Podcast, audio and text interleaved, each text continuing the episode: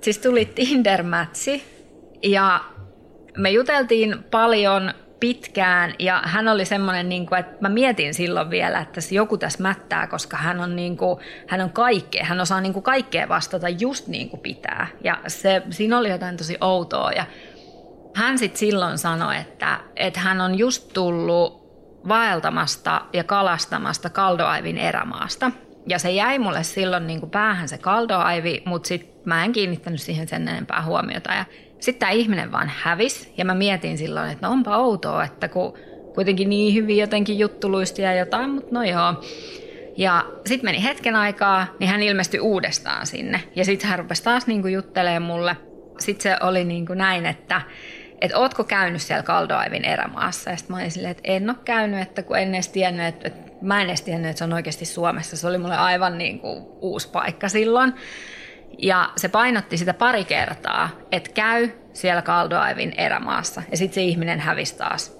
Ihan niin kuin, ihan vaan, se vaan, hän vaan hävisi. Ja sitten mä taas unohin sen asian ja mä istuin töissä yksi päivä, tein jotain työjuttuja ja sitten katoin, avasin netin, niin netin sinne sivuun tulee aina niitä mainoksia. Niin siellä oli tämmöinen lomarenkaan mainos, missä oli erämökki ja sitten siinä luki Kaldoaivin erämaa. Sitten mä päätin, että nyt, nyt mä otan tämän, että nyt tässä on joku juttu. Ja mä varasin sen mökin, se oli niin kuin joulukuussa, kun mä sitten lähin sinne ja ajoin nuorkamiin, menin sinne mökille ja mulla oli heti semmoinen olo, kun mä pääsin sinne mökille, että mä oon ollut täällä Tämä on, niinku, tää on mun paikka. Ja mä oon itse asiassa sen jälkeen, kun mä oon tullut sieltä, mä ajoin sitten sieltä kotiin päin takaisin etelään ja mä muistan, että mulla oli siis tosi huono olo siinä matkalla. Mä itkin ja mä raivosin ja mä olin, että kun mä en halua enää palata niin kuin etelään, että, mä, että tuolla on niin kuin mun koti. Ja mä oon tehnyt sen jälkeen Instagramiin päivityksen – että, että mä tuun muuttamaan johonkin päin Lappiin. Ja sit mä oon vielä lisännyt siihen, että tiedänhän mä mihin mä oon menossa. Mutta mä en ole kuitenkaan kirjoittanut sitä siihen. Ja sitten mä menin takas töihin ja mä olin ollut jonkun aikaa töissä, niin mun pomo sanoi mulle, että ootko huomannut, että kun sä tulit sieltä Lapista, niin sä olit kuin eri ihminen. Ja nyt sä lähdet taas menee siihen samaan semmoiseen, että sä niinku painut koko ajan alaspäin. Ja että pitäisikö nyt niinku miettiä tota asiaa uudestaan. Ja sitten mulla tuli Instagramin kautta tämmöinen mahdollisuus.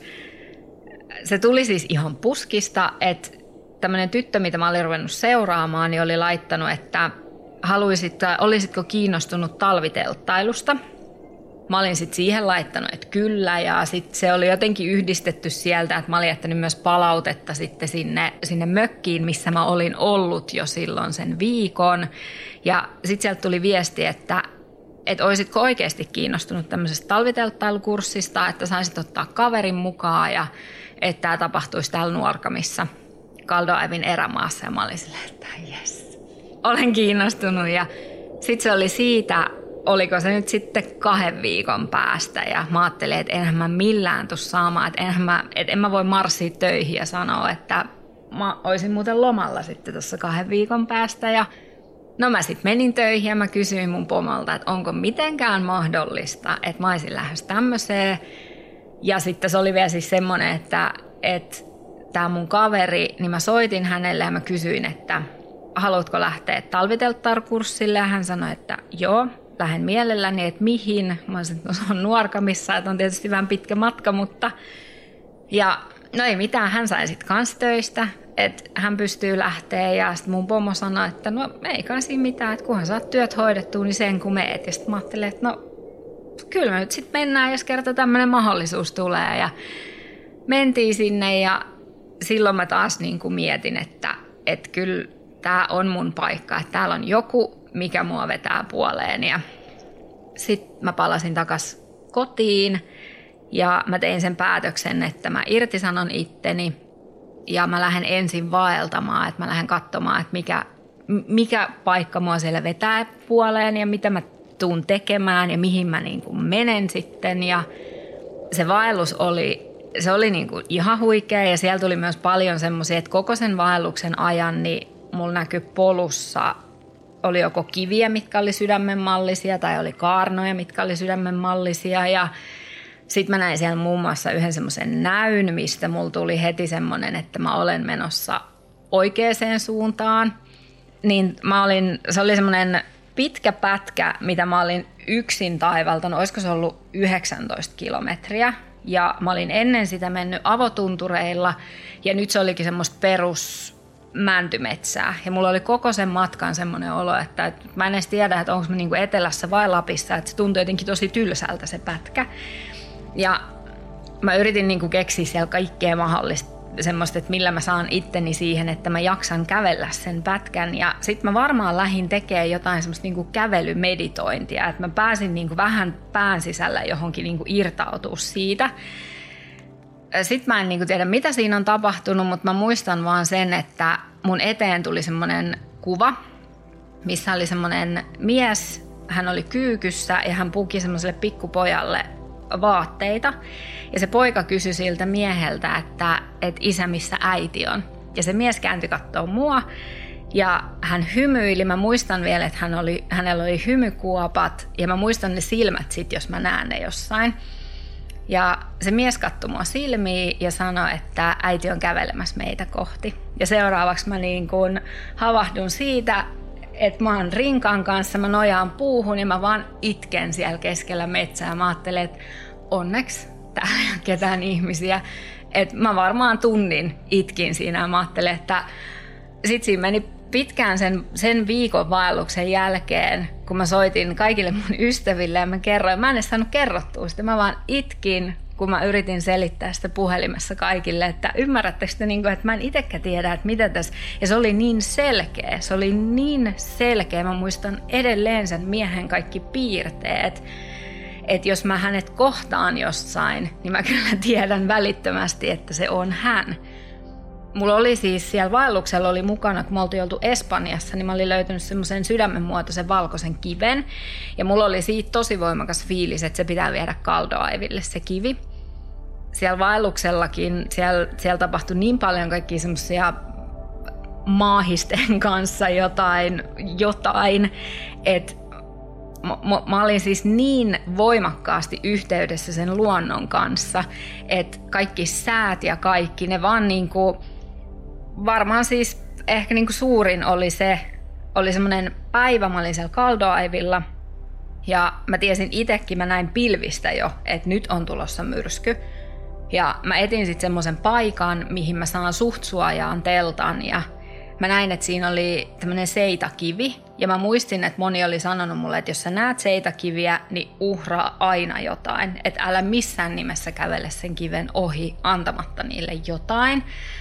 Ja mä sitten menin siihen kivellua ja mulla oli, mä jätin yhden kiven, minkä mä olin sieltä Espanjasta ottanut, mutta se ei ollut se sydämenmallinen vielä. Että sen mä jätin sitten, kun mä päätin sen vaelluksen, niin sinne, sinne pisteeseen.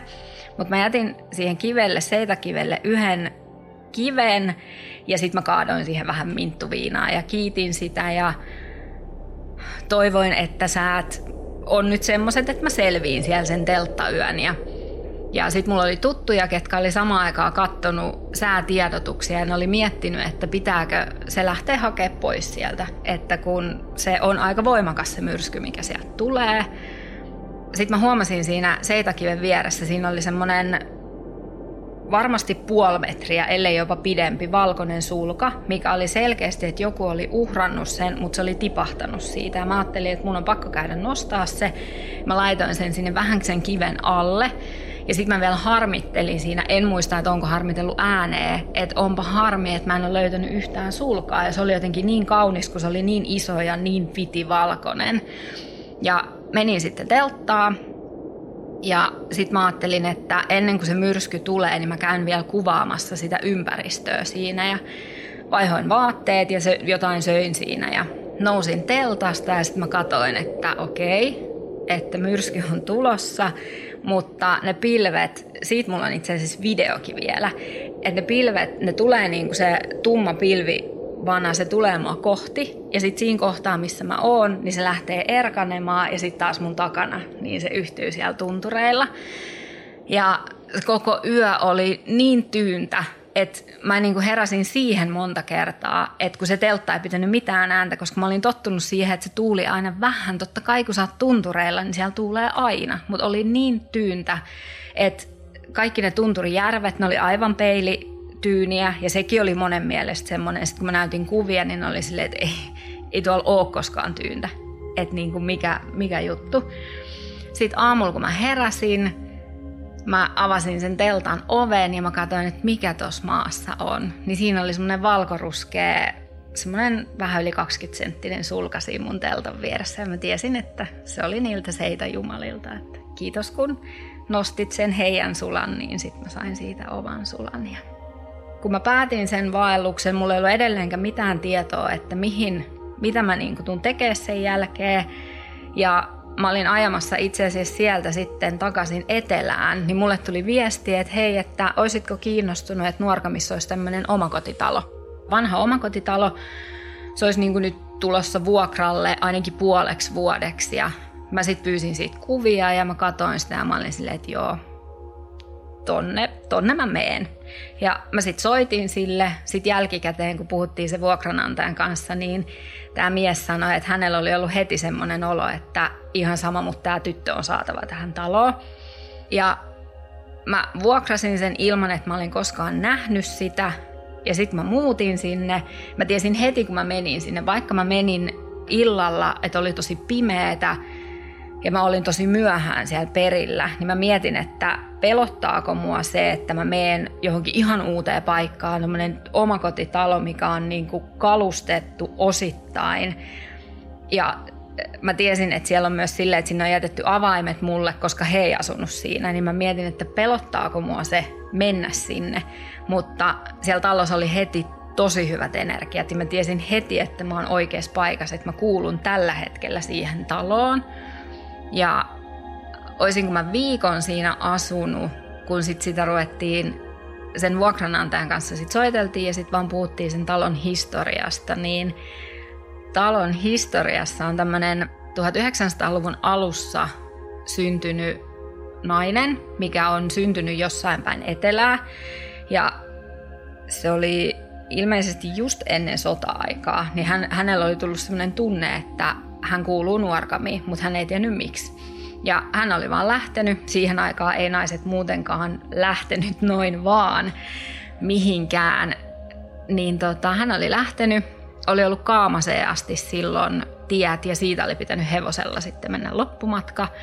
Ja hän oli sitten raivannut tiensä nuorkamiin ja lopun kaiken oli sitten siellä löytänyt miehen ja mennyt naimisiin ja he oli sitten, oli niinku sen miehen vanhempien talo, mihin he olisivat niinku asettunut ja hänet oli otettu hyvin siihen saamelaisyhteisöön mukaan.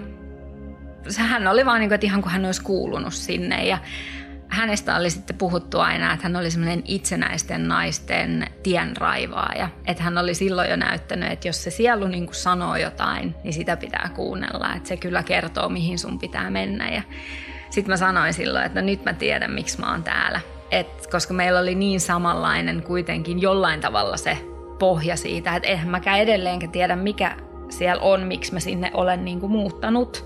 Mutta tiesin, että se on, se on niin kuin mun paikka. Ja se on kyllä, siellä on aika, siellä on, mä oon varmasti asunut siellä jossain vaiheessa jossain elämässä. Ja siitä oli vielä hauska semmoinen vielä semmoinen pieni varmistus siihen, että mä oon oikeassa paikassa, niin puhuttiin sitten tästä naisesta, kuka siellä on asunut, kuka siellä talossa varmasti edelleenkin on, koska mä hänet tunnen hänen läsnäolon hyvin usein, että välillä kun mä tiskaan, niin hän seisoo mun takana ja välillä siellä on yksi semmoinen keinutuoli, mistä mulla oli heti semmoinen olo, että sitä mä en saa siirtää pois. Että kaikki muut tavarat, mä kysyin kyllä tältä naiselta, että onko ok, että mä siirrän hänen tavaroitaan. Ja, mutta se keinutuoli oli semmoinen, että siihen mä en edes halunnut koskea, niin se heiluu aina välillä, että siinähän varmasti kyllä sit istuu. Ja, mutta hänessä on hyvät energiat, hän on semmoinen boss lady, että se on kyllä. Mutta joo, niin sitten jotain puhuttiin sitten tämän vuokranantajan kanssa ja tuli puheeksi, että, että tämä hänen mummo on kuollut 10.10 ja 10.10. on mun syntymäpäivä, niin siitäkin mä tiesin, että kaikki numerologia ja kaikki, niin ne vaan niin kuin täsmää, että siellä pitää olla. En tiedä vielä miksi, mutta se varmasti selviää.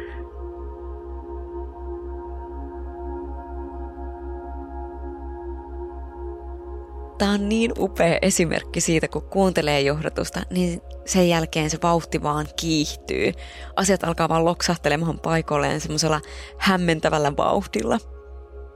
Ja vaikka lopputulema voi olla täysin näkymättömissä, että miksi tämä on se suunta, mihin nyt pitää mennä, niin sitten yhtäkkiä, kun sille tielle lähtee, niin onkin aivan selvää, että se tietty polku on just se, jota kulkea, vaikka polun määränpää onkin vielä toistaiseksi näkymättömissä.